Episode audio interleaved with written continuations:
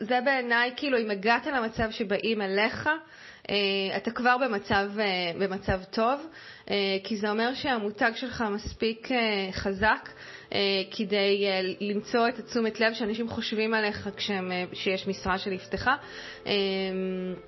אז אני מבינה שזה, שלא כולם יכולים להגיע לזה, אבל באמת את העבודה המקדימה באמת של לדאוג שאתה מעודכן ומכירים אותך ואתה פעיל ויודעים מי אתה, היא עבודה שצריכה לעשות.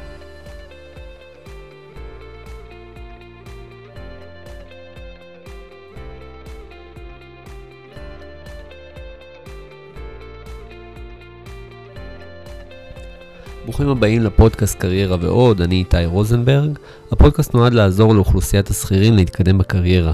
מהניסיון שלי קיימים פערים בין עובדים לארגונים, ואנחנו כאן כדי לתת אפשרות לגשר על הפער. בסדרת רעיונות עם אנשי משאבי אנוש בכירים ויועצי קריירה, אנחנו מנסים לתת מבט מאחורי הקלעים של ארגונים וגיוס עובדים. אגב, מי שלא עוקב, אנחנו באפל פודקאסט, ספוטיפיי וסאונד קלאוד, אז מוזמנים לעקוב ולדרג אותנו אם אהבתם. ובעיקר לשתף אנשים שזקוקים לזה בתקופה הזו בחיים שלהם. אז יאללה, בואו נלך לפרק של היום.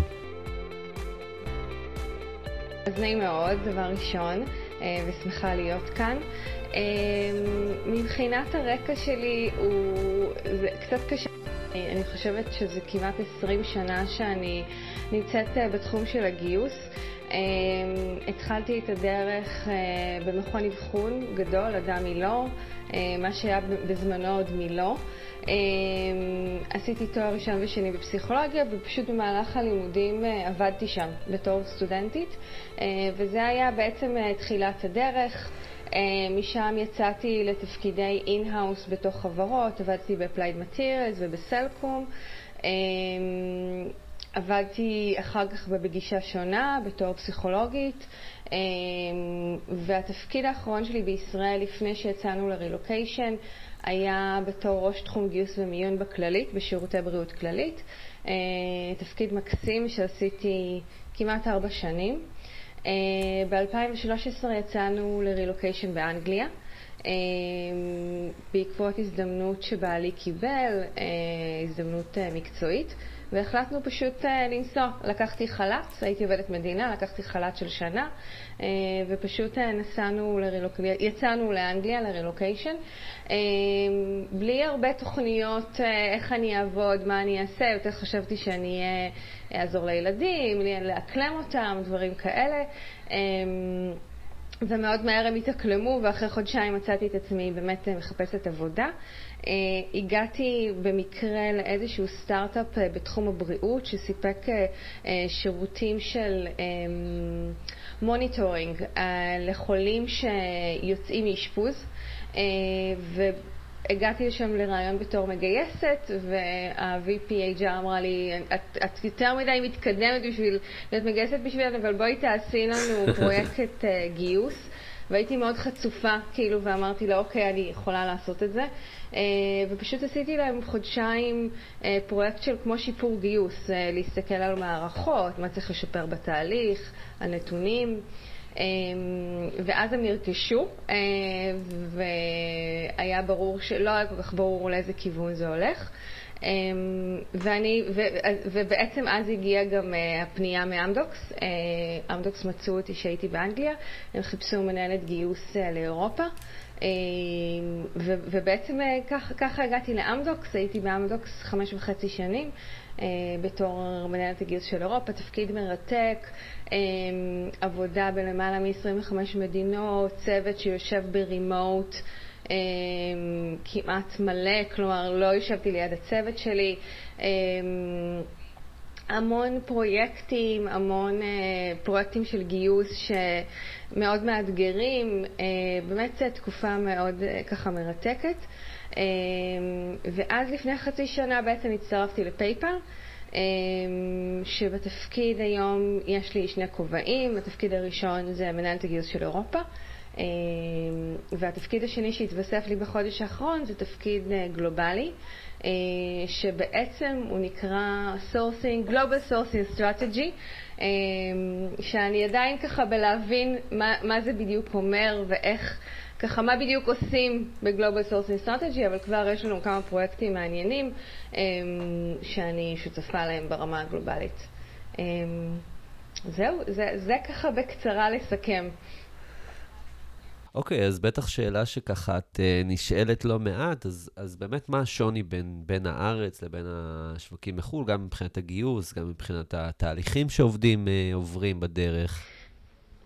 זו שאלה מאוד מורכבת לענות עליה, כי בעצם אין דבר כזה חול.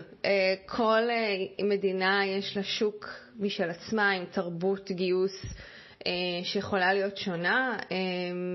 מאוד קשה להשוות בין אירופה לארצות הברית, או אירופה והודו, או אירופה וסין, וגם בתוך אירופה יש שוני מאוד גדול בין ארצות. מבחינה תרבותית, מזרח ערב אירופה, רוסיה לא דומה לאנגליה, ולכן זה קשה ככה, קשה להשוות. כן. באופן כללי אני אגיד על שוק הגיוס בישראל שקיימים בו דברים שאנחנו לא רואים כבר במקומות אחרים, נגיד דברים כמו מרכזי הערכה או מכוני אבחון, זה דברים שלא קיימים מחוץ לישראל, זה פחות מקובל, יותר התפקידים זוטרים, כלומר תפקידים, נגיד אם מישהו עושה עכשיו מרכז הערכה לתפקידים של ריטייל או משהו כזה, זה יכול לקרות, אבל פחות באמת, לא נתקלתי במכון אבחון מחוץ לישראל.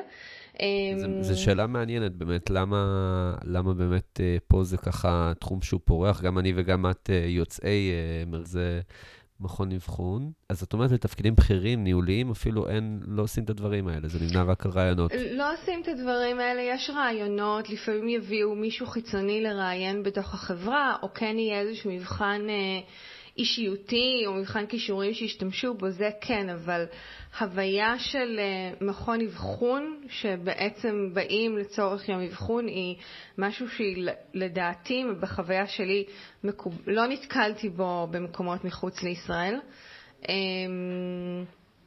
אני לא יודעת להצביע למה זה, על ההתפתחות של זה.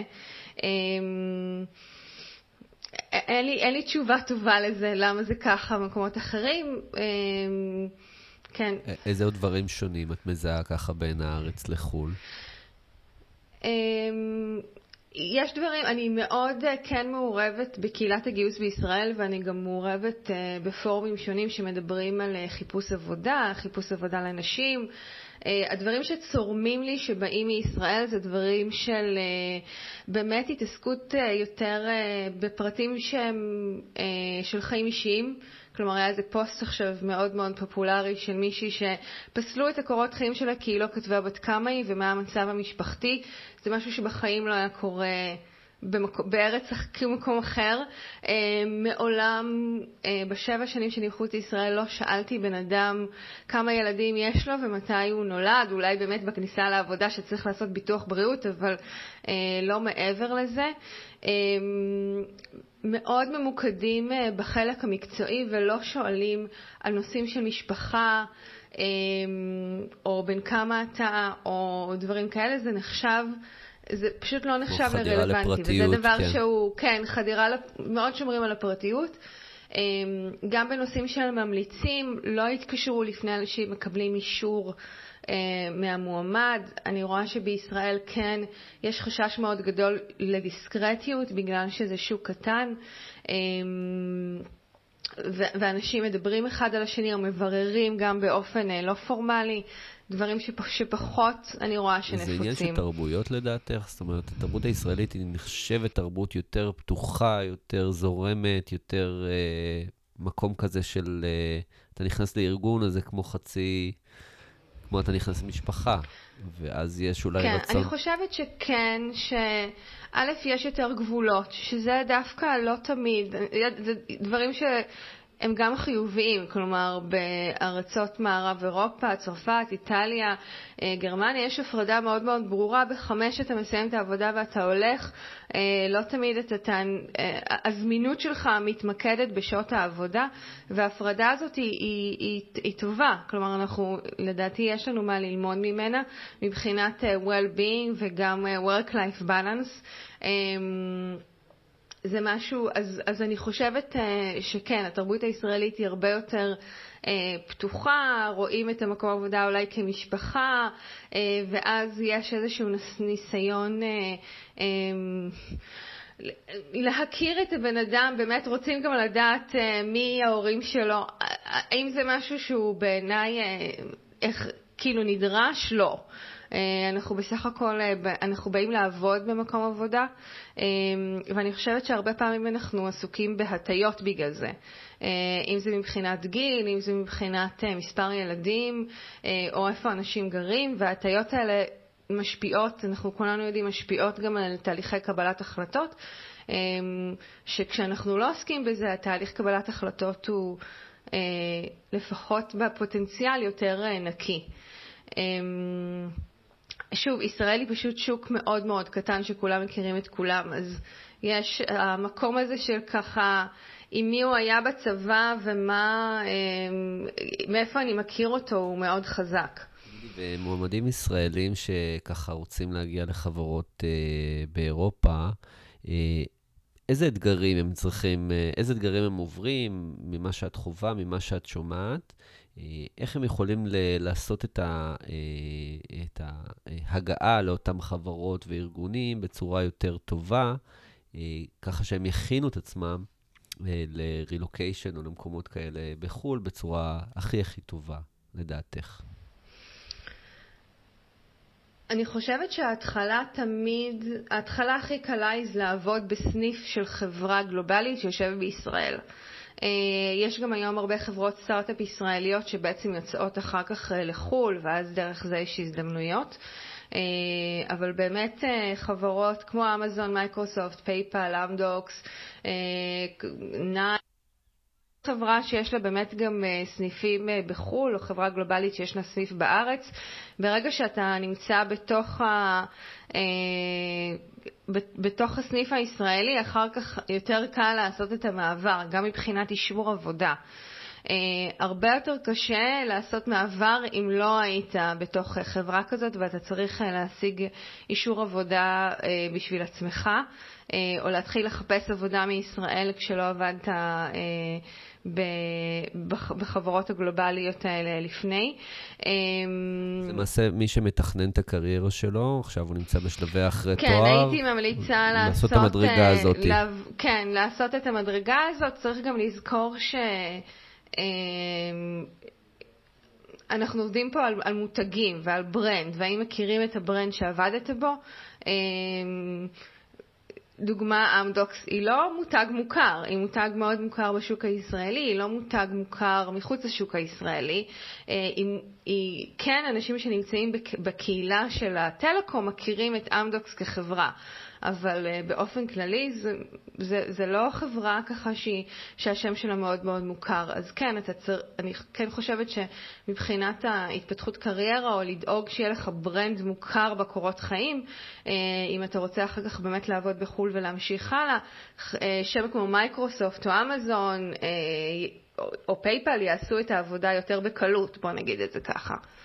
שאלה אחרת ככה לגבי הנושא של התפתחות קריירה.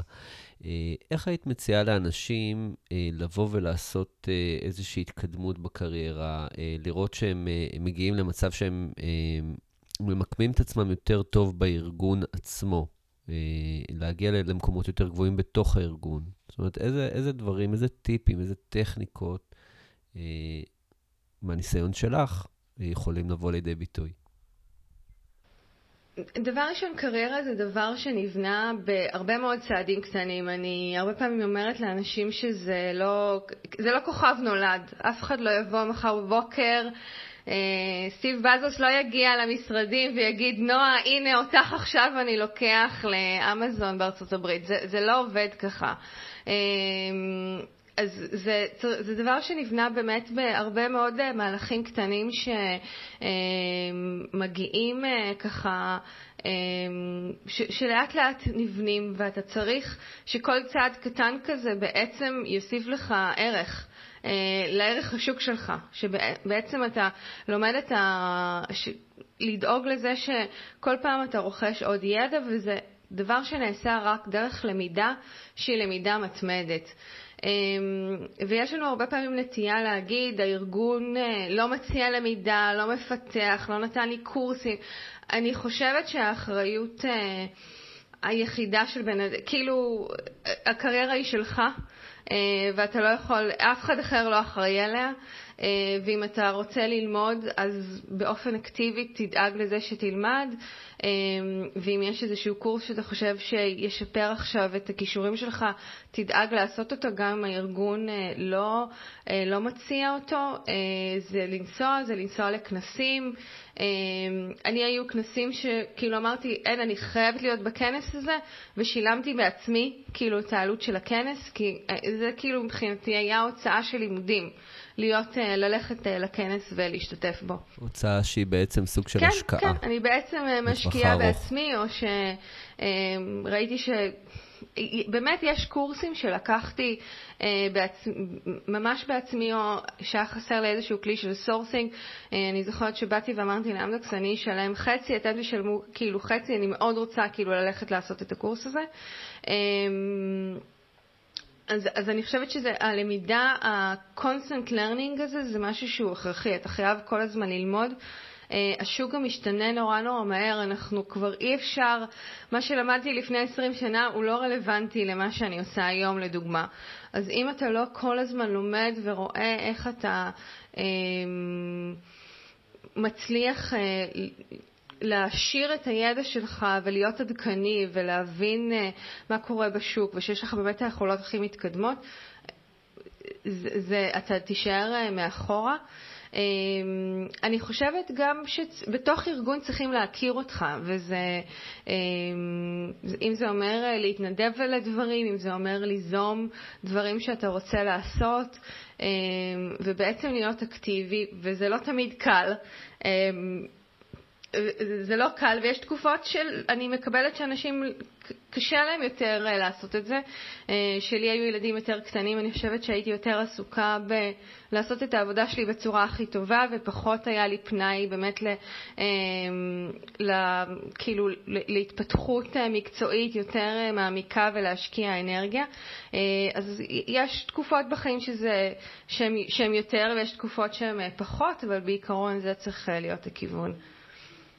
אני רוצה ככה באמת לגעת בנקודה קצת אחרת של חיפוש עבודה. את יודעת, יש הרבה אנשים שחווים בחיפוש העבודה הרבה קשיים. לפעמים לא קל למצוא את המקום עבודה הבא. מנסים לצאת מארגון אחד וללכת לארגון אחר. איזה טכניקות או איזה כלים היית מציעה לאנשים בהתמודדות עם התקופה הזאת שהיא לא פשוטה? זה נכון, זה באמת תקופה לא פשוטה. אני אתחיל צעד אחד קודם. אני חושבת שדבר ראשון אתה צריך, כמו שדיברתי קודם על הנושא של לעבוד על המותג שלך, ולדאוג לזה שאתה תהיה עדכני, שיכירו אותך גם מחוץ לארגון שלך, שיכירו אותך באמת בשוק המקצועי שאתה נמצא בו, אם זה להשתתף בכנסים, אם זה לדאוג שאתה פעיל ברשתות חברתיות בפורומים שונים, גם הלינקדאין, הכל. לכתוב מאמרים, לשתף מאמרים, להראות, כלומר הלינקדאין מבחינתי, ולי יש לינקדאין יחסית פעיל, הוא כמו סוג של מיני אתר שלי. זה אומר שהפרופיל שלי הכי משקף, כלומר הוא מאוד מאוד עשיר. יש מאמרים שכתבתי והכנסתי גם בעברית גם באנגלית, יש שם קישור לבלוג שלי, אני באופן קבוע מעלה תכנים של אנשים אחרים שאני רוצה לשתף כדי ליצור איזשהו שיח. זאת אומרת שהעבודה צריכה להתחיל עוד לפני, מאוד קשה לצאת לשוק העבודה כשהמותג שלך לא בנוי, או כלומר פחות מכירים אותך. הרבה יותר קל לצאת ולחפש עבודה כשמכירים אותך. ואני חושבת שאני מבחינתי, כשחשבתי על התפקיד הבא שלי, הצבתי, אחד מהדברים שאמרתי שאני רוצה שיבואו אליי. אני לא רוצה לחפש, אני רוצה שיבואו אליי, ובאמת, כן, ההצעות שהיו לי הן הצעות מאנשים שבאו אליי, כי הם קראו את הבלוג שלי, כי הם שמעו עליי, כי זה בעיניי, כאילו, אם הגעת למצב שבאים אליך, אתה כבר במצב טוב, כי זה אומר שהמותג שלך מספיק חזק כדי למצוא את התשומת לב שאנשים חושבים עליך כשיש משרה שנפתחה. אז אני מבינה שזה, שלא כולם יכולים להגיע לזה, אבל באמת את העבודה המקדימה באמת של לדאוג שאתה מעודכן ומכירים אותך ואתה פעיל ויודעים מי אתה, היא עבודה שצריכה לעשות. אם בן אדם היה 20 שנה באותו ארגון ורק הכירו אותו בתוך הארגון שלו, באמת לצאת אחר כך החוצה זה באמת משהו שהוא קשה. ואני חושבת שזה כן דבר שהתמודדתי איתו, לדוגמה שעברתי לאנגליה. אף אחד לא הכיר אותי. כלומר, הגעתי לשוק שאם בישראל הייתי מאוד פעילה ודיברתי בכנסים והכירו אותי זה, פה פתאום מי את ומה זה הכללית ומה, כאילו, מה זה אדם היא לא. כן, כן, אתגר רציני, שאתה צריך באמת עוד פעם לבנות ולדבר ולעשות נטוורקינג ולדבר עם אנשים, ויש מחסום של שפה ואתה זר. אז כן, זה בהחלט אתגר רציני. לקח לי הרבה מאוד זמן, לדוגמה, לפתוח את הבלוג באנגלית. לא הרגשתי מספיק בטוחה לפרסם באנגלית. אז זה משהו שאתה עוד, כאילו, הייתי עוד פעם צריכה לבנות את המותג שלי גם מחוץ לשוק הישראלי. אז זה נכון, לא עניתי בעצם על שאלה של חיפוש עבודה. אני חושבת שאם הצעדים שאנחנו כל הזמן צריכים להיות בראש, שאנחנו צריכים לתחזק במרכאות את המותג שלנו, ואז חיפוש העבודה יהיה יותר קל. אם אנחנו כבר נמצאים בתהליך של חיפוש עבודה, כמובן שנטוורקינג ולצאת לכנסים, להראות, באמת להיות אקטיביים, לא לשלוח הקורות חיים, ליצור קשר עם אנשים בתוך הארגון. כל הדברים האלה הם משמעותיים. איך היית מציעה ליצור קשר לאנשים בתוך הארגון? זאת אומרת, אנשים שרוצים, נגיד, להתקבל לתפקיד מסוים, אז הם פשוט דרך הלינקדין או דרך אימיילים כאלה ואחרים. אני יודע שאני פניתי אלייך דרך הפייסבוק, וזה ככה הייתה פנייה ככה מאוד לא רשמית לערוך את הרעיון הזה, והסכמת. אז את אומרת שיש אנשים בתוך ארגונים שלפעמים אפילו יכולים להגיד כן. הרבה פעמים עומדים כן. א', לא להסס לפנות למגייסים בלינקדאין. כלומר, ברגע שאתה רואה משרה בלינקדאין, לרוב אתה גם יכול לראות מי פרסם אותה. או בחיפוש מאוד מאוד קל להגיע למגייס, שפרסם, למגייס בחברה. כלומר, אין שום בעיה היום לכתוב recruitment PayPal UK ולהגיע לשם שלי. אני מקבלת המון פניות, מגייסים מקבלים המון פניות דרך הלינקדאין, וזה בסדר גמור, מאנשים שמציעים את עצמם ומציעים את עצמם למשרה, וזה בהחלט דרך טובה. לא לחשוב שאתה מציק, שזה לא במקום, זה חלק מהעבודה. אנחנו בתור מגייסים או רוצים כאילו להרחיב את הנטוורק שלנו. מעניין. זה דבר מאוד מאוד חשוב לאנשים. כן, שזה לא מציק, ואפשר גם להגיד לא. הרבה פעמים אני אומרת לאנשים, פונים אליי נגיד המון אנשים מישראל, ואני לא עובדת בישראל, אני מחוץ לשוק הישראלי, והרבה פעמים אני אומרת, כאילו, אין לי מה להציע, כלומר, תודה, אני אשמח להיות חלק מהנטוורק, אבל אין לי יכולת לעזור. ואז מאוד מעניין אותי, סליחה שאני קוטע אותך, ואז מאוד מעניין אותי ברגע שאת כן מקבלת פנייה מהאנשים, אז מה, אז את מסתכלת ככה קצת על הלינקדין שלהם, לראות, ואגב, אם יש בלוג אישי, אז זה מאוד תורם, איזה מאמרים הם אלו. זאת אומרת נכון. בעצם הכל מתחבר. הם פונים אליי, אני מסתכלת בפרופיל שלהם, אם זה משהו שמעניין אותי. לפעמים אני כבר רואה כאילו מהפנייה שאין לי, שזה לא רלוונטי, ואז פשוט כאילו אני אומרת לא תודה. כן, הרבה פעמים אני יכולה, כאילו, הרבה אנשים שפנו אליי וכן המשכנו וכן התקדמנו, וביקשתי מהם לשלוח אליי קורות חיים, או התחלנו איזושהי שיחה, והרבה פעמים יכול להיות שעכשיו אין לי מה להציע, אבל בעוד חצי שנה כן יהיה לי מה להציע, והתקשורת הזאת, ובאמת להרחיב את הנטוורק היא משהו ש... אני, כאילו שאני מסתכלת על עצמי בתור מגייסת, זה משהו שהוא גם חשוב לי. אני כן חייבת, אבל כאילו לסייג את זה. אין טעם כאילו להפציץ מגייסים בפניות אם יש לך שתי שורות בפרופיל לינקדאין. כלומר, כן. אם הפרופיל, אם זה לא, זה לא ייתן, זה כאילו סוג של, אני לא אגיד ספאם, אבל זה, קודם באמת כן, גם מהצד של מי שמחפש עבודה לעשות את ההשקעה, ואז באמת לעשות את הפנייה. הדבר השני שעובד גם מאוד מאוד טוב, זה באמת דרך חברים, מישהו שמכיר, ובאמת לשלוח קורות חיים דרך מישהו שמכיר או עובד כבר בחברה, זה תמיד הרבה יותר טוב והרבה יותר בולט מאשר לשלוח קורות חיים למערכת.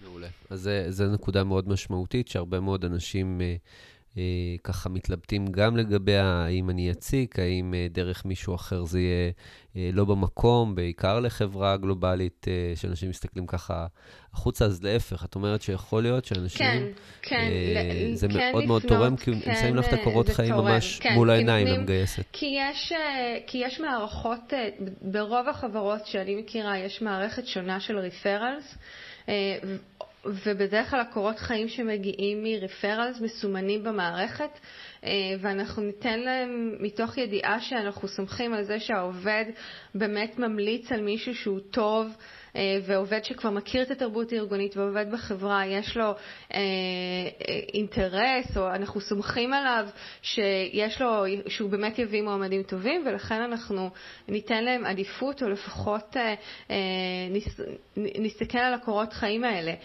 שגם המוניטין של זה שמביא את ההפניות, הוא נחשב פה. כן, באופן כללי, כלומר אנחנו באופן כללי כתפיסה מאמינים, או כאילו בחברות שאני הייתי בהם, שכשמישהו מציע חבר, זה באמת שהוא מציע מישהו שהוא חושב שהוא טוב, או שהוא יודע שהוא חושב שהוא יתאים לתרבות הארגונית, וזה משהו שהוא בדרך כלל ערוץ חבר מביא חבר נחשב לערוץ סורסינג מאוד מאוד מאוד טוב. אוקיי, אני רוצה לחזור ככה לשאלה של באמת איך לגרום לארגונים לבוא אליך, וככה באמת דיברת על הנושא של לינקדין, שאתם עושים את החיפוש בתור אנשי גיוס, עושים את החיפוש ורואים פרופילים מעניינים. איך עוד ארגונים יכולים לבוא אליך? באיזה צורה אנשים יכולים למתג את עצמם במרכאות, בתור אנשים שמספיק מעניינים שארגונים יפנו אליהם, מלבד הלינקדין. למרות שלינקדין זה כלי מאוד מרכזי. יש שימוש ברשתות חברתיות אחרות, אגב? כן, כמובן. יש את הרשתות החברתיות באמת של היותר הטכניות, שזה Stack Overflow וגיטהאב. אנשים שפעילים שם, הרבה פעמים אנחנו כן בפרופילים טכנולוגיים עושים חיפוש לראות את הפעילות, יש ככה סוג של ציונים או כמו דירוג כאילו של מומחיות באתרים האלה, ואז אתה באמת רוצה לראות את זה גם כן, זה סוג של לחלוטין סוג של מיתוג, וזה משהו שאנשים שבאים מתפקידים טכניים עושים כחלק מהיומיום שלהם. אז באמת זה דבר נוסף. אני חייבת להגיד שבישראל נגיד אני רואה הרבה פעילות בפורומים בפייסבוק. פחות רואה, יש כן בארצות הברית, באירופה, אני פחות רואה, כן אנשים שומרים לדעתי עדיין את פייסבוק כרשת יותר חברים, פחות כאילו נושאים מקצועיים. בישראל מאוד מאוד ככה אנשים לפחות בפורומים של הגיוס, אתה כן יכול להתרשם באמת מאיך אנשים עובדים, ממי פעיל, אז זה גם סוג של דרך ככה לראות מועמדים. אני אתן דוגמה אני חיפשתי עכשיו מגייסת בישראל לפייפל, מגייסת מובילה, ובעצם מה שעשיתי, רק פרסמתי, לקחתי 4 פורומים שאני מכירה בפייסבוק וקבוצת וואטסאפ אחת, ורק שם פרסמתי את המשרד. זה היה השלב הראשון, שמבחינתי אמרתי, אוקיי, מי שפעיל בקהילות האלה, מי שמעודכן וחי את הגיוס בישראל, סביר להניח שיהיה באחד מהפורומים האלה, וזה מבחינתי היה איזה סוג של, אני לא אגיד נבחן, אבל זה כאילו מאוד מאוד ספציפי שרציתי שהפניות הראשונות יהיו דרך אנשים שפעילים בפורומים האלה, שמתעדכנים מקצועית, שהם חלק מהקהילת הגיוס הישראלית. ובאמת משם קיבלנו דרך ההתגלגלות, גם אם זה לא מישהו שהוא ראה את המודעה, אבל חברים, באמת משם קיבלנו את הקורות חיים שהמשכנו איתם. אוקיי, אז בעצם בארץ ככה המדינה שמשתמשים בה הרבה בכלי הזה של פייסבוק, ופחות בכלים אחרים, אולי טוויטר וזה פחות בארץ. אני רוצה לשאול אותך שאלה באמת לגבי רעיונות עבודה, שכבר אנשים מגיעים אלייך לרעיון עבודה. מה הדברים שהם יכולים להגיד או לעשות בצורה יותר טובה ממה שאת, זאת אומרת, מה ההצעות שלך לבוא ולעשות ברעיון עבודה כדי לצלוח אותו ברמה יותר טובה? דבר ראשון, זה נשמע בנאלי, וכולם אומרים את זה, זה ללמוד על החברה. כלומר, לעשות את השיעורי בית הראשוניים. אני חושבת שכולם אומרים את זה, לא בטוח שכולם יודעים את זה, אגב. זאת אומרת, אומרים את זה הרבה, אבל לא כולם עושים את החיפוש הזה. אז באמת לפחות את החיפוש הראשוני מבחינתי, שהוא נכנס לאתר, הוא ראה, קרא כאילו כמה עובדים יש לנו, אפילו לפתוח ויקיפדיה, זה לא צריך להיות ככה, זה להבין מה המוצר, מה החברה עושה, איזה משרדים יש לנו, כלומר הדברים הבסיסיים. זה כאילו הדבר הראשון. דבר שני, להכין המון המון המון דוגמאות, שזה משהו שאפשר להתכונן אליו מראש, ממש לשבת ולכתוב אותם, לדבר אותם, דוגמאות לפרויקטים, דוגמאות להישגים. אני תמיד ככה מפתיע אותי שאני שאלת מישהו ברעיון, מה ההישג, כאילו בעבודה האחרונה, מה ההישג הכי גדול שלך, מה הדבר שאתה הכי גאה בו, וקשה להם, כאילו זו שאלה נורא מתבקשת. אז באמת דוגמאות על הישגים, על מערכות, על דברים שעשיתם, פרויקטים, הצלחות, להיות מוכנים לזה שגם ישאלו אתכם על כישלונות, על דברים שלא הלכו, על קונפליקטים שהייתם מעורבים בהם, כלומר, זאת עצמם, ואפשר להתכונן ולחשוב על דוגמאות שאנחנו רוצים להציג, וזה סוג של הכנה שאפשר לעשות. ודבר שני, באמת להסתכל מי המראיין, כלומר אין שום בעיה לעשות חיפוש בלינקדאין, למצוא מי שמראיין איתך, להציע לו את הנטוורקינג בלינקדאין ולראות מאיפה הוא מגיע, מה הנקודות שמשיקות ביניכם. זאת אומרת, ממש ההצעה לפני זה לעשות נטוורקינג עם אותו מראיין שעומד לראיין אותנו בעתיד. כן, יש לכם את השם, תשאלו תמיד מי עומד לראיין אתכם, מה השם, זה בדרך כלל משהו ששולחים בזימון. יש גם את השם, להתחבר לאותו בן אדם בלינקדאין, או להסתכל לפחות על הפרופיל שלו, ולהבין מאיפה הוא בא. הרבה פעמים בצורה מאוד מפתיעה אתם תמצאו שיש ביניכם נקודות משיקות. ואז אולי אפשר באמת להגיד שהם או שניים של אנשים שעבדתם איתם במשותף, וזה יכול לקדם לכם איזשהו שיחה ברעיון. או אנשים שעבדתם במשותף, או אם עבדתם באיזושהי חברה, או למדתם באותה אוניברסיטה. אני חושבת שבישראל זה הרבה יותר קל דרך אגב, כי זה באמת שוק קטן, ואפשר ככה לראות. לא הייתי מתחילה, דבר ראשון ברעיון, לעשות name dropping, אתה מכיר את זה ומכיר את זה, זאת לא הכוונה, אבל באמת קצת להבין מי הבן אדם שעומד מולך ומה, סוג של שיעורי הבית. ומה ככה מבחינת הקריירה שלו, כדי, כמו שהם קוראים את הקורות חיים שלכם לפני הרעיון, אני מקווה, אז באמת גם להסתכל על הקורות חיים שלהם. אולי, אני חושב שזה טיפ מצוין. הרבה דברים שלנו ככה נראים בנאליים והגיוניים לגמרי, אבל אני חושב שהטיפ הזה הוא טיפ ש... לא הרבה אנשים יוצא להם לעשות, זה באמת למצוא את הנקודות המשיקות שלך ושל המראיין. ואמרנו גם את הנושא של הדוגמאות, לתת דוגמאות על הישגים. יש הרבה אנשים שקשה להם לדבר על הישג עצמי, וככה לפעמים מרגיש להם קצת מתנשא.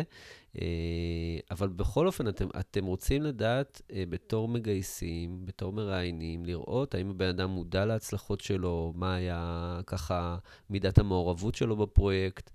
אלו דברים מאוד חשובים להתאמה של עובד לתפקיד.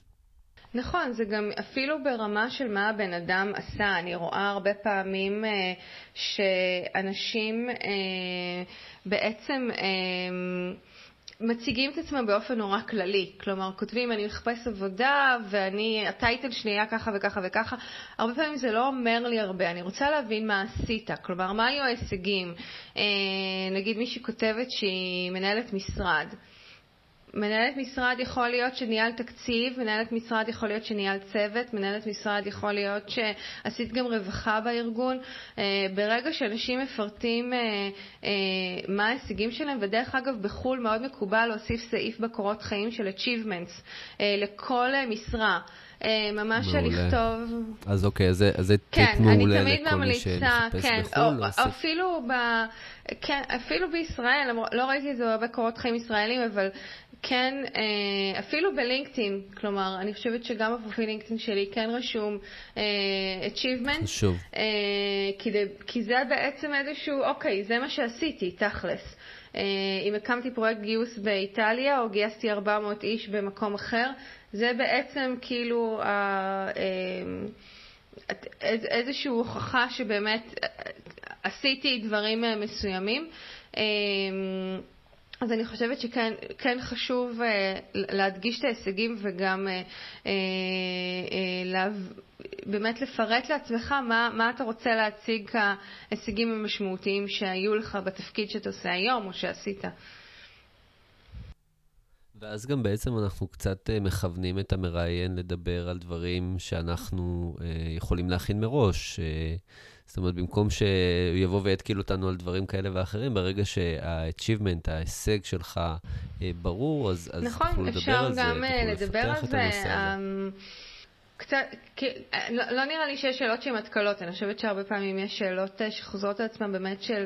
גם צריך לדעת לדבר על כישלונות, צריך לדעת לציין דברים שלא הצליחו, צריך לדעת לדבר על קונפליקטים שהיו או ביקורת שהייתה על דברים שעשיתם. אז אני חושבת שצריך גם להיות מוכנים לדברים האלה. זה עניין של השתפשפות. אני חושבת שכשאנשים עוברים... הרבה רעיונות עבודה בסופו של דבר הם משתפשפים, ולכן זה נכון שזה מעמד קשה ומלחיץ, אבל אפשר גם לראות בו הזדמנות של אוקיי, אני לומד מזה. כשהגעתי לאנגליה ובהתחלה האנגלית שלי הייתה טובה, אבל אולי לא טובה כמו שהיא היום, אז כן, הרבה פעמים כאילו ברעיונות הראשונים שעשיתי זה היה מבחינתי הזדמנות, אפילו ברמה הזאת של לשפשף את האנגלית שלי ולראות שאני יודעת איך להציג את הדברים בצורה נכונה ברמת השפה. אז אני חושבת שאפשר גם להסתכל על זה ככה. מעולה. אני חושב שזה דברים מאוד מאוד חשובים לאנשים לשמוע, במיוחד אנשים שחושבים שהאנגלית שלהם צריכה להיות יוצאת דופן מבחינת הרמה שלה. זה דברים, ברגע שאתה מגיע לארגון או מדינה אחרת, אז בעצם השפה כמובן משתפרת. זה משהו שמוריד הרבה לחץ להרבה מאוד אנשים. זה עדיין קשה, אבל כן, זה קשה. זה קשה, זה מורכב, וצריך להתאמן הרבה. אוקיי, אז באמת אנחנו מתקרבים לסיום, והשאלה המסכמת שאני שואל את כל המרואיינים, איפה אפשר למצוא אותך? איפה אפשר לקרוא קצת דברים שאת ככה עושה, עשית בעבר?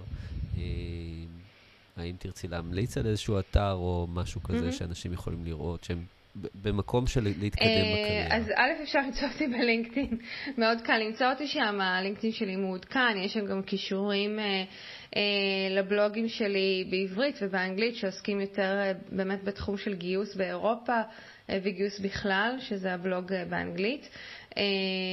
אז מאוד קל למצוא אותי בלינקדאין. אני שותפה לכל הפורומים הגדולים, אני חושבת, של קהילת הגיוס בישראל. אז כן, אני מאוד זמינה בלינקדאין, ואין שום בעיה לאתר אותי אם יש שאלות. אני שמחה תמיד לעזור לאנשים שחושבים על רילוקיישן.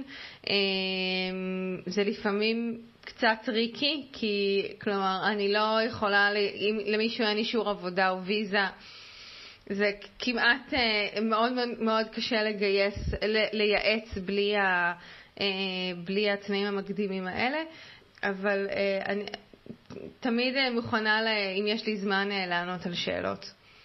מעולה, אז נועה, באמת תודה רבה שהצטרפת אלינו מלונדון. אני רוצה באמת לאחל לך ולמאזינים שלנו הרבה הצלחה. ואנחנו נתראה בפרק הבא של קריירה ועוד, אז שוב תודה לך נועה, ולהתראות.